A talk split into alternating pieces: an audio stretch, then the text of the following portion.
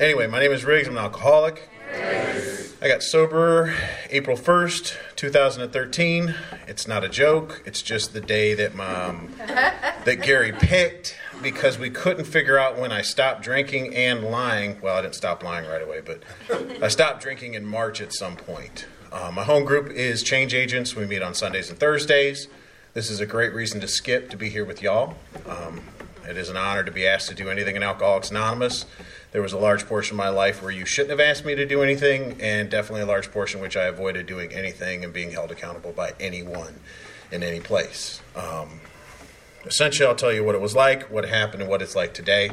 Um, I was talking to my wife about this. So, There's a Solution holds a very special place for me. Um, I first came to Alcoholics Anonymous. I did not want to be here, it was free, that's why I came. Um, I met a guy named Kevin, and he invited me to come to this meeting back when it was in Holly Springs. And he was like, "Oh, we'll get there early and uh, we'll set up and then we go eat." And I was like, "He was like, just come on, man, just do it." And and I thought it was really weird. But I worked at the Holly Springs Walmart when I first got sober. I was a manager, so it wasn't a far drive. Obviously, I got early. It wasn't awkward. I was very welcomed. Not one of you knew me, but you acted like I belonged there. I helped set up chairs. We went over across the street. You bought my dinner, even though I had money in my pocket. I mean, like it was one of those places where I was like, oh, okay, I'm not a weirdo in a room. Like there was a, a feeling of welcomeness and belonging that I got at this meeting first, um, and then I started to find an Alcoholics Anonymous when I stopped thinking about me so damn much. Um, so I appreciate you all, um, and there are a lot of people in this room that I greatly respect and admire. Um, and if it weren't for you guys meeting on Thursdays, I'd tell people to come here on Thursdays too, but they belong at Change Agents instead. So, um, I, I'm not. I'm just like every other alcoholic, man. I felt weird. I felt awkward. I felt depressed. Um, I felt uneasy. Um, I was like a super weird, depressed kid at by ten. Um, my parents wanted me to see psychologists and stuff, but since my other brother had bigger issues, they sent him instead of me. Um, you know, and it was like there's a couple of divorces early in my life. So I attributed most of what bothered me as to these divorces. Um, I thought that was kind of like why I was the way I was. Um, my biological mother, when I was 10, she got divorced the second time. She moved me and my brother to uh, North Carolina, and she stopped calling or showing pretty much. And so that's like a thing. I carried that like a cross and I pulled it out and I utilized it as a weapon in the family that I did have. Um, my stepmother, I called her mom right away because I knew there was something was wrong with Debbie and that I wasn't going to go back. But I still used this mom thing as like this weapon. And I used it with women and I used it in my own family. Um, and I thought it's what made me who I was. And it's not true like my anxiety, like my ability to be a social chameleon. I fit in with any group that I hung out with long enough. I can change the way I can talk. I can develop an accent within two sentences so I sound like you. Um, it's offensive sometimes. I understand that actually now. Um, my daughters have told me that's offensive, that you don't develop someone's accent because you're talking to them. But it, I so much need you to like me that I'll do whatever it takes for you to like me. I don't have to like me because that's already a given, right? Like I already look in the mirror and I know I suck. I already know that I was less than. I already felt all those things. So what I was always trying to do was get some type of outside validation from other people. I started smoking at an early age. I started drugs at a very early age. Um, the first time I got intoxicated is definitely evidence that I'm an alcoholic because we were camping in the Florida Keys. And my dad gave me root beer schnapps, and I got hammered and I started walking around with my brother to go to the restroom, and that problem of less than the inside was gone. I felt okay on the inside. I was like, good.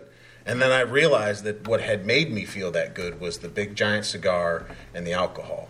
And so I was going to get those things as fast and as often as possible. And if that meant I had to lie, cheat, and steal to do it, I did it.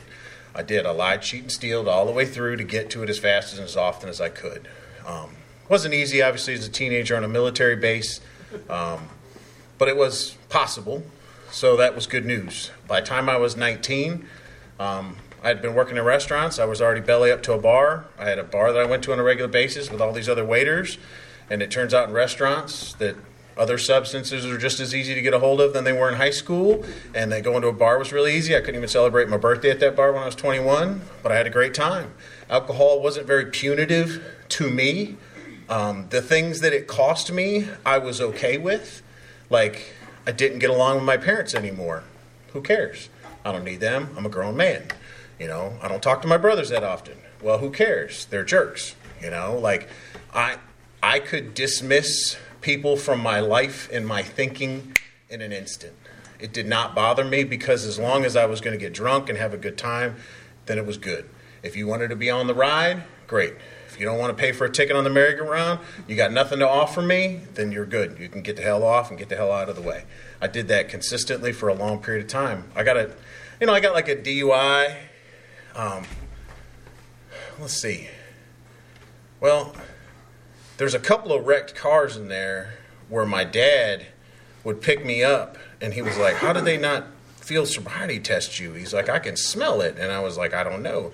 And he said, Man, you fall into the shit and come out smelling more like a rose than anybody I know. He said, One day it's going to catch up with you. And I was like, It hasn't yet. Like, that was my thought process. It hasn't yet. You know? I mean, I remember my father telling me, He's like, You can do anything you want as long as you're willing to pay the price. And I thought, well, that is a wonderful way to live my life. I was willing to pay the price. It's not a crime if you don't get caught. There's no victim if they don't know if they are. And that's how I did things for a long period of time. I got a DUI in my early 20s. I considered it circumstantial. Um, based on where I had kept my cigarettes, had I not swerved to get them, so that's why.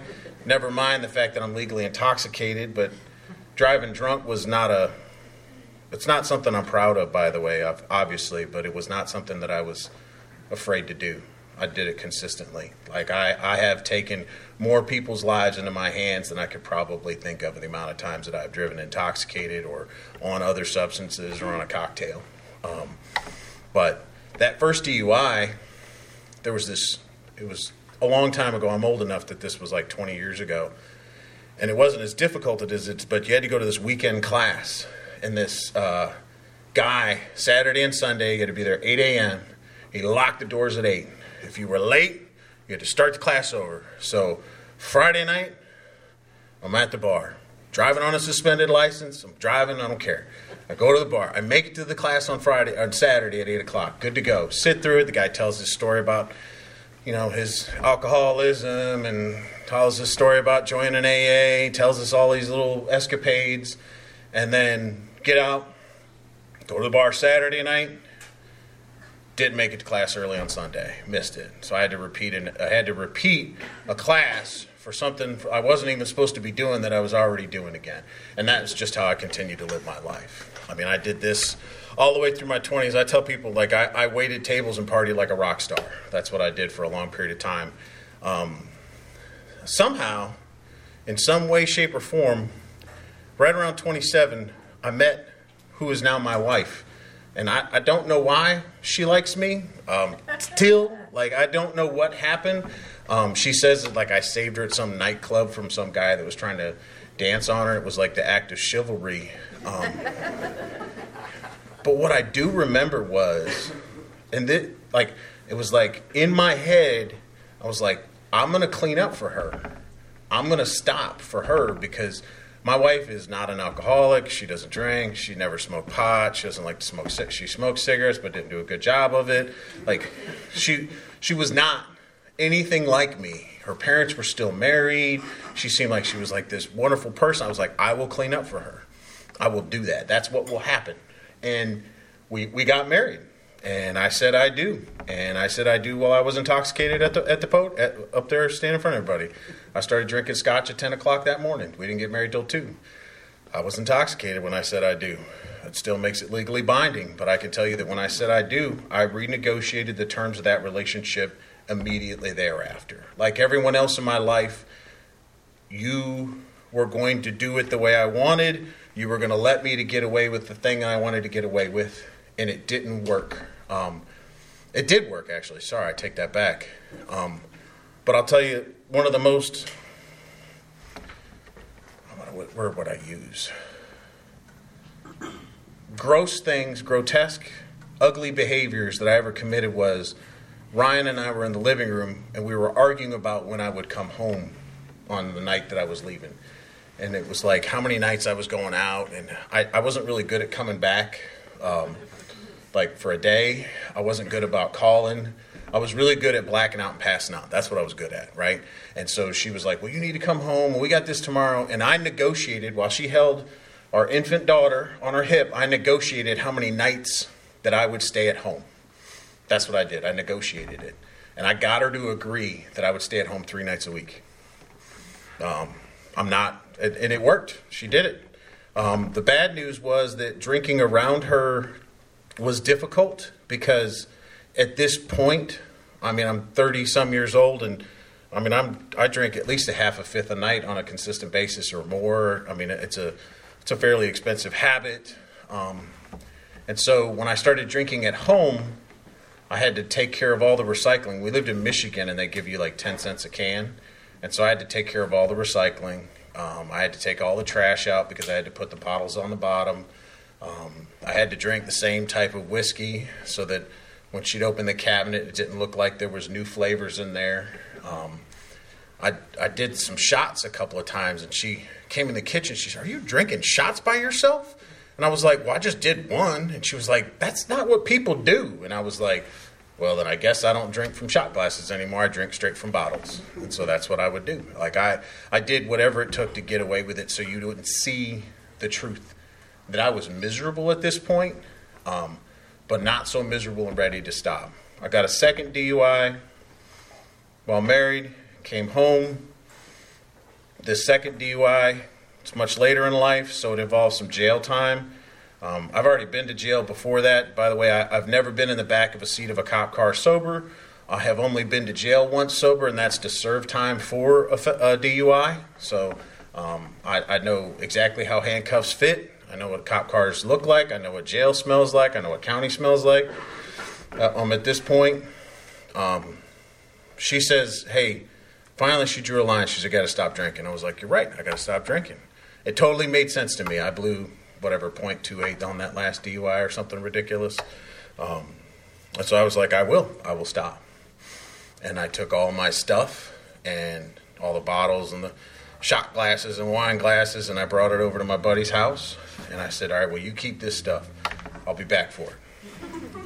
And I was. I was back the next day. And what I just decided to do for the next three to four years was to lie to my wife like a miserable scumbag that I was. I got away with it as much as possible. She would catch me. We would go through this game where I would apologize. I would make lofty promises.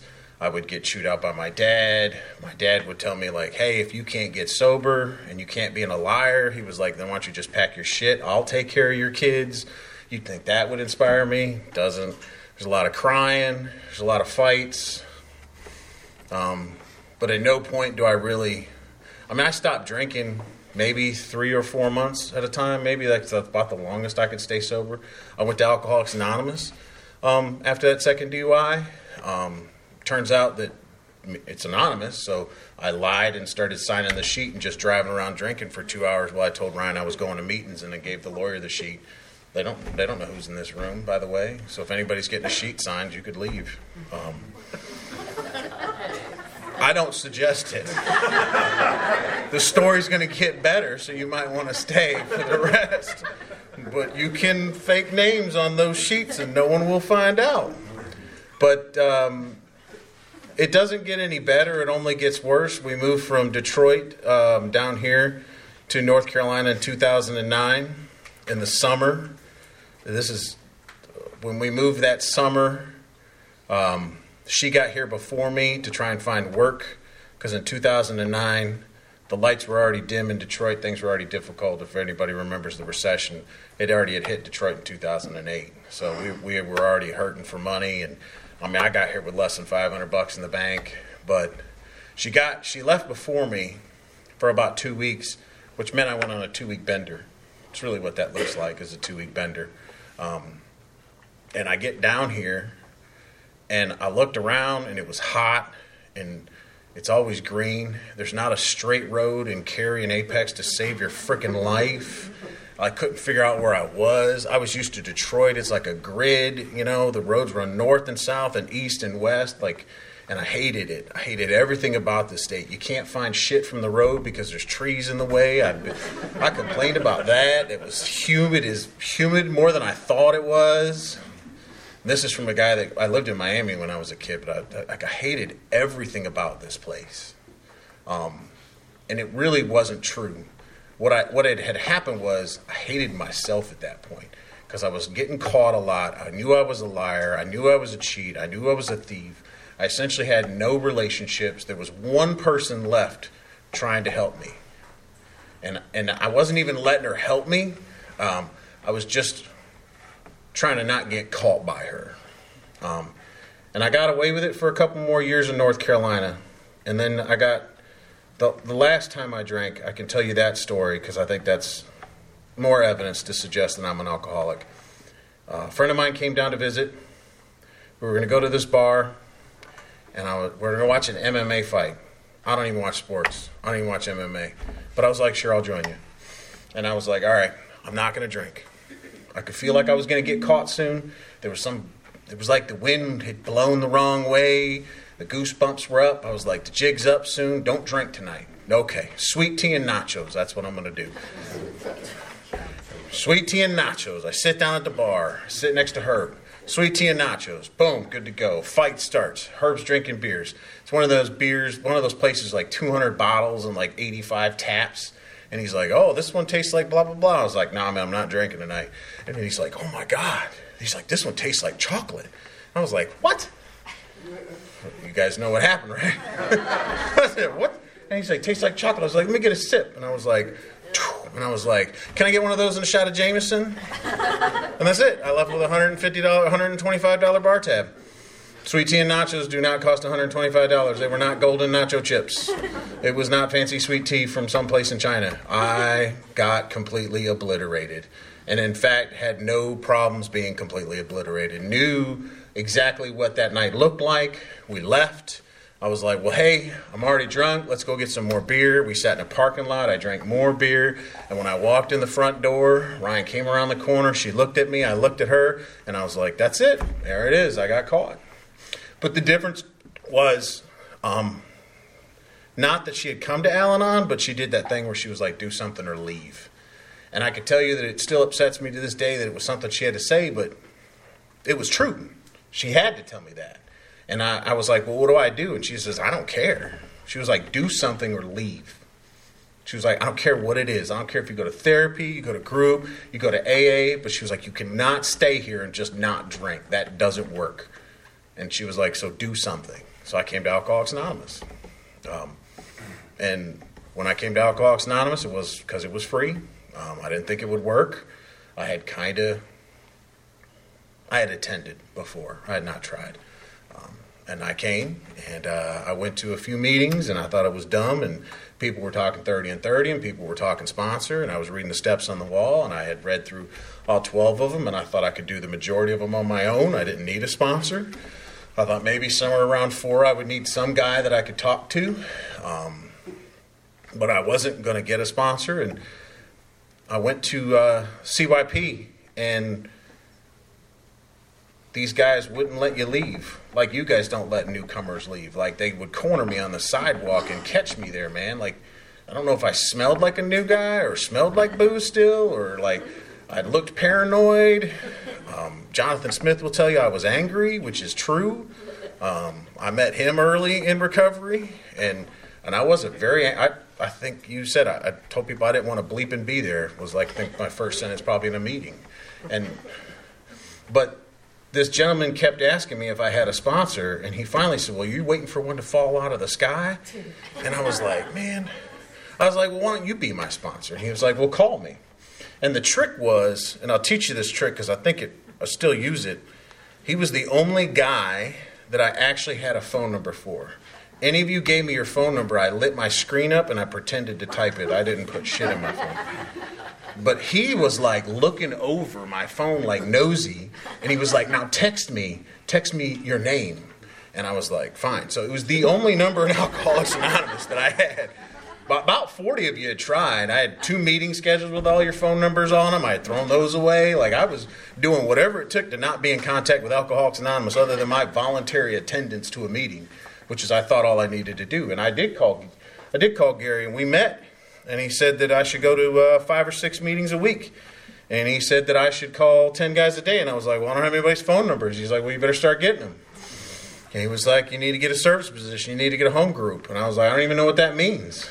I, I had no idea what we're talking about. And he said, a home group is a meeting that you, you help to grow. It is a group in which you believe is fundamentally helping alcoholics, and you join that meeting and you try to make sure it opens up on time, that there's coffee, that the chairs are set up, that people are greeted, that people are thanked for coming. And he gave me all these things that we were supposed to do as a home group member. And I was like, well, I don't, I, well, what's yours? And he was like, well, it's CYP. And I was like, well, then that's mine. I just picked it because it was easy. I picked it because I didn't know what to do, and I just watched him. I did what he did. We met after CYP on Wednesday nights. Um, I was eager. I was on fire at that point. Um, my life was burning to the ground still. Somehow getting sober, there was less money in the bank. She was even madder than she was. Like the job was worse. I got on a final warning at work somehow. Like I don't. It was like getting sober was like worse. I was felt way better like not drinking, but like somehow attending AA, my life was just falling apart. At least it appeared to be that way. And and I remember like we would end the meeting and I'd be like, Gary, let's sit down. He was like, Well, we gotta we gotta clean up. And I was like, Man, I need to sit down. He was like, We need to clean up. We need to thank people. We need a fellowship. And he wouldn't sit down with me at nine o'clock. Not at nine o oh two. We sometimes sat down at nine thirty, sometimes nine forty. I mean, that drove me absolutely bonkers.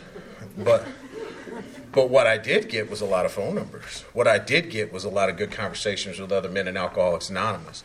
What I did get was the fellowship that I didn't think I needed, but was beginning to give me that insight. Um, I mean, there's guys in this room that were sitting in that room, and they had been sober for a little while when I got here. Thank God, because they were really good men, you know. And so I did that, and we met, and we read the big book, Alcoholics Anonymous, and he told me to bring a highlighter or an ink pen and I didn't understand why he asked me to do that. I had already tried to read this book. It didn't seem like there was anything pertinent in it the first time. Bill's story was extremely confusing. The language seemed like it was very dated. Um, I didn't know why I was going to highlight crap in this book, and it was really big. Like, why is it so big? And and it's because there's a bunch of stories. And when I sat down with my sponsor, he was like, Well, we're just going to read the first 164 pages. And I was like, Well, what's the rest of the book? He goes, It's the stories of alcoholics. He goes, This is for you to identify. He goes, When you get to the end of the day and you can't fall asleep, he was like, Why don't you read some of these stories and see if you can identify with the men and women that are in the back of that big book. Was, and and I, I, I, had a hard time sleeping back then, obviously, right? Most of us do when we first get sober. I either cried myself to sleep or just got so angry I got tired and fell asleep. But nothing else ever happened at the end of the day because I, I knew things weren't going to get better, or at least I believed.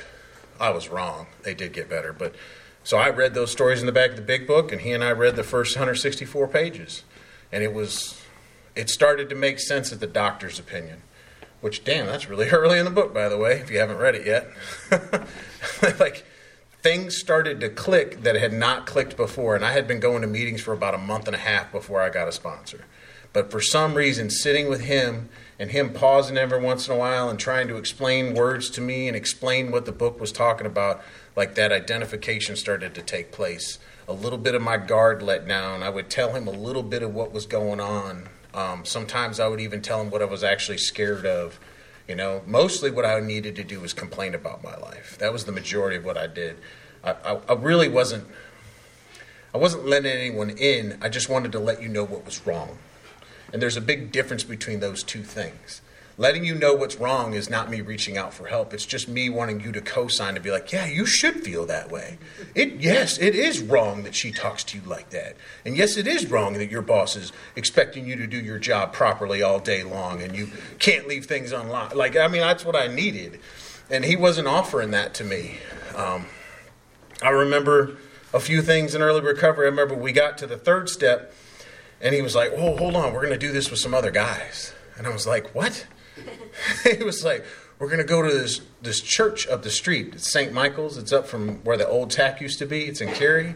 And so Gary got like three or four other guys, and after CYP, we drove up, and we kneeled around St. Michael. I am not a Catholic. I had a lot of religious objections when I got here. Well, organized religious objections, all of it, all the way across. But and and we kneeled down and we said the third step prayer, and then he turned on his cell phone light and he started reading right comes what comes after that, and he was like, "Now you got to go get a notebook tonight and start."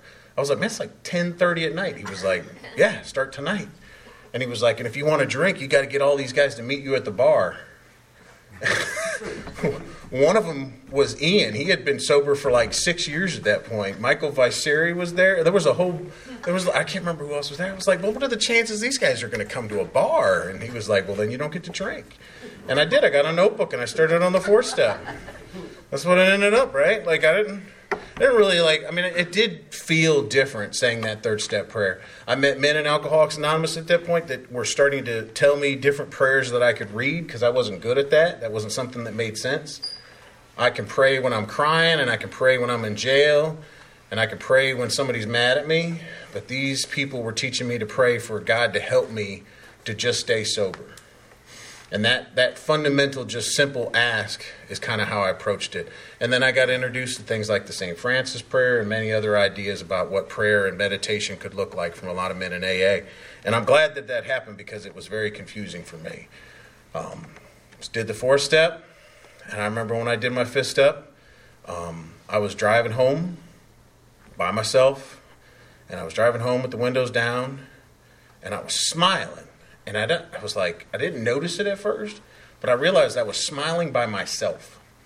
And it was because after we did our fifth step, we did six and seven right there, and then we talked about the amends list, and I walked away with a sense that there might be a chance, albeit slim, that I might be able to fix this shit show of a life that I had been living up until that moment. That for some reason, something that he we we had done there at that place and the things that we had talked about and the things that we talked about I was going to be doing next seemed to give me this uh, this feeling that was like there's a chance. And for me, a chance was better than anything I had ever felt, and I think that's why I was happy. Um, I did. I made. I started to make amends right away. Um, I had to make a, a trip to Michigan, so I went on a men's tour. I mean, I went. I, I got in the car by myself. I drove to Michigan. I made amends to my parents, to my mom and my dad to one of my brothers that lives there, to a bunch of old drinking buddies. You know, uh, one of those buddies, I tried to contact him and he said he didn't want to hear from me. He didn't care. You know, I did my part. If John ever wants to talk to me, I'm ready to make amends to him, right? Like that's what that looks like. I mean, it's been a long time. You probably won't, but that's okay. You know, um, I came back home and I we started to read 10 and 11 and then Gary called me one night, Well, actually, I called him, and he was like, Hey, I think you should put your hand up. And I was like, For what? it was like to help people. I was like, I don't think I'm equipped to do that. I'm not a, you know, I'm not ready for that. And he was like, You're, you're not going to ever be ready. He was like, But you need to sponsor somebody.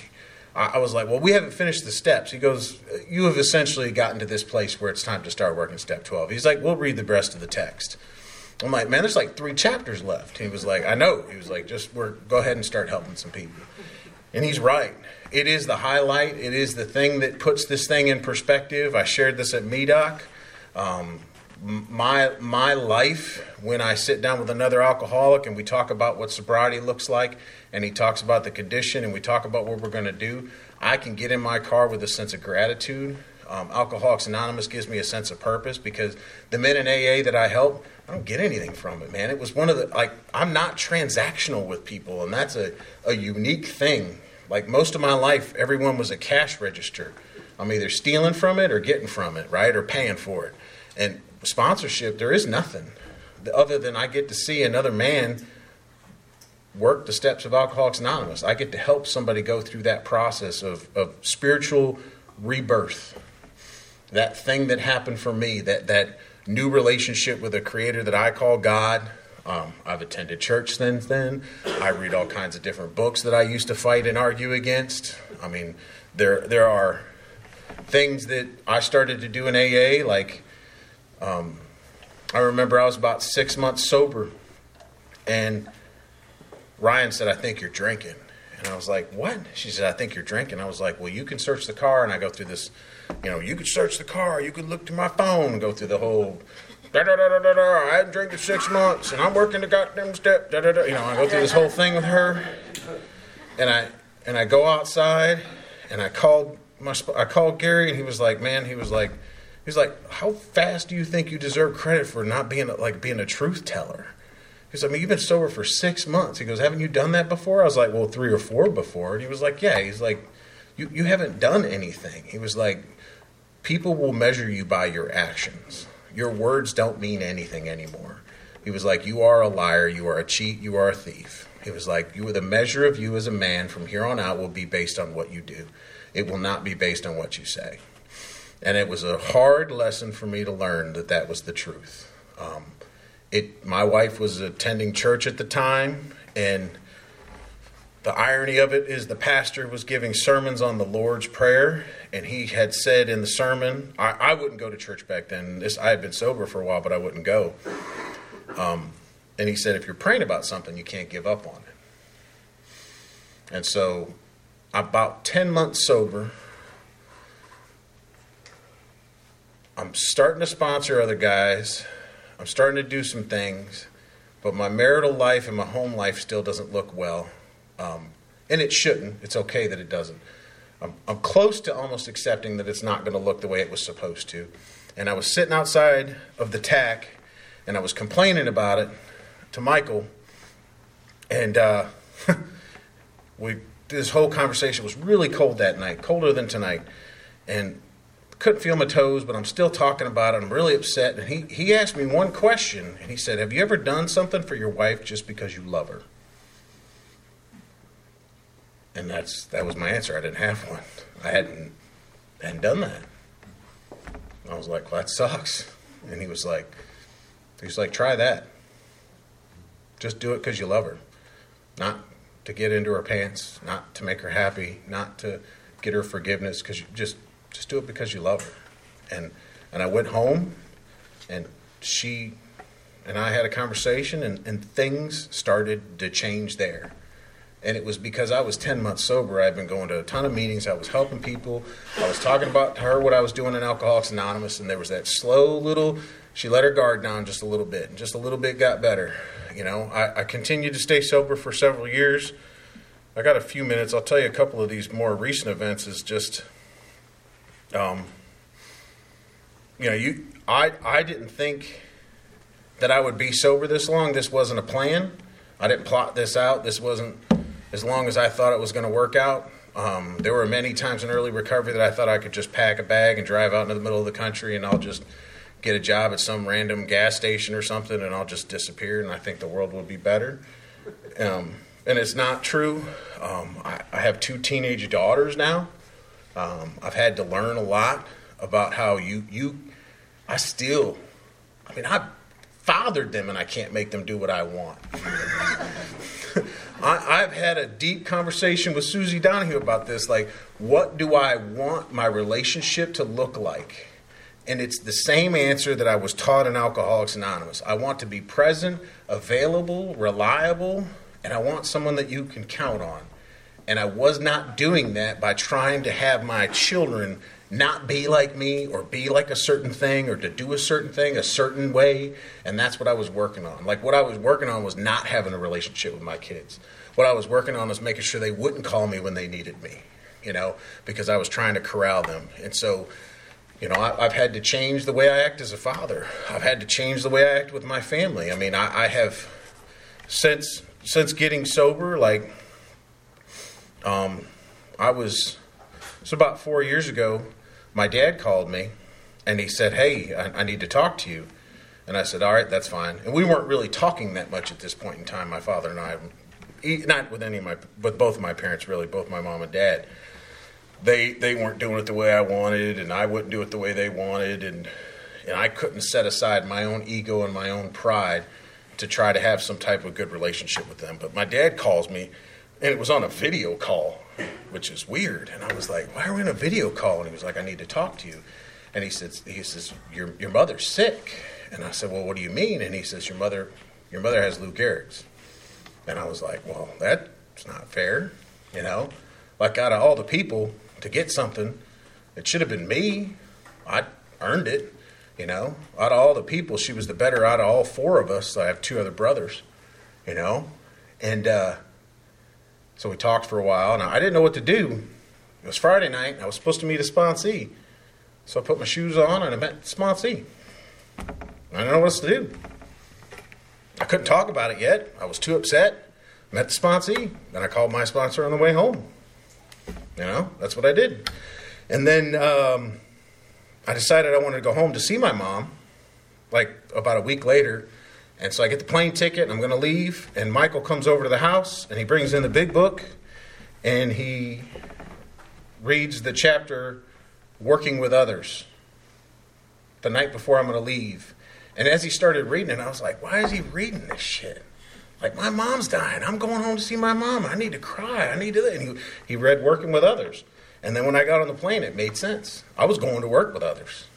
Like, there was something I was going to need to do differently when I got to Michigan. So and anyways, um, I changed and set aside my ego and set aside the vanity and set aside the differences and how they weren't doing it right. And I tried to do things differently with my parents. My mother has since passed. You can st- I stayed sober through that.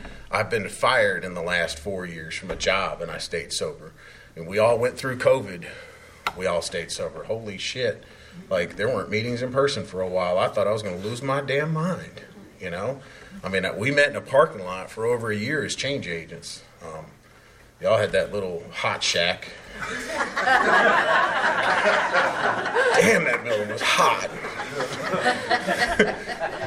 but you guys met in person, right? You had a, I mean, we, we, uh, we did that because, and what I found out was like, yeah, I'm not, I'm not a meeting maker anymore, but, but I do need face to face time with alcoholics. I do need to sit with people to, to look into their eyes and to hear what's actually really happening. I mean, I met with sponsees right away. There was a lot of things through that whole process that I learned a lot different in recovery, and that that fundamentally, like, I, I don't do well with the digital thing and all that other. Not, and if it works for you, God bless you. Good luck. Um, I, I need to. I need to shake your hand. I need to hug you. I need to be able to tell I love you face to face. I do that with any sponsee. There's only one guy I sponsor via the phone. He's a truck driver. That's it. That's the only guy. Everyone else, they're like, well, I could text you. The texting don't work, man. I don't, I don't answer. Te- I don't. I don't. And no, nothing emotional in a text. I have sponsees call me directly because that's what my sponsor had me do. So a lot of that, those things have have grown. Um, Alcoholics Anonymous has has fundamentally changed me as a person.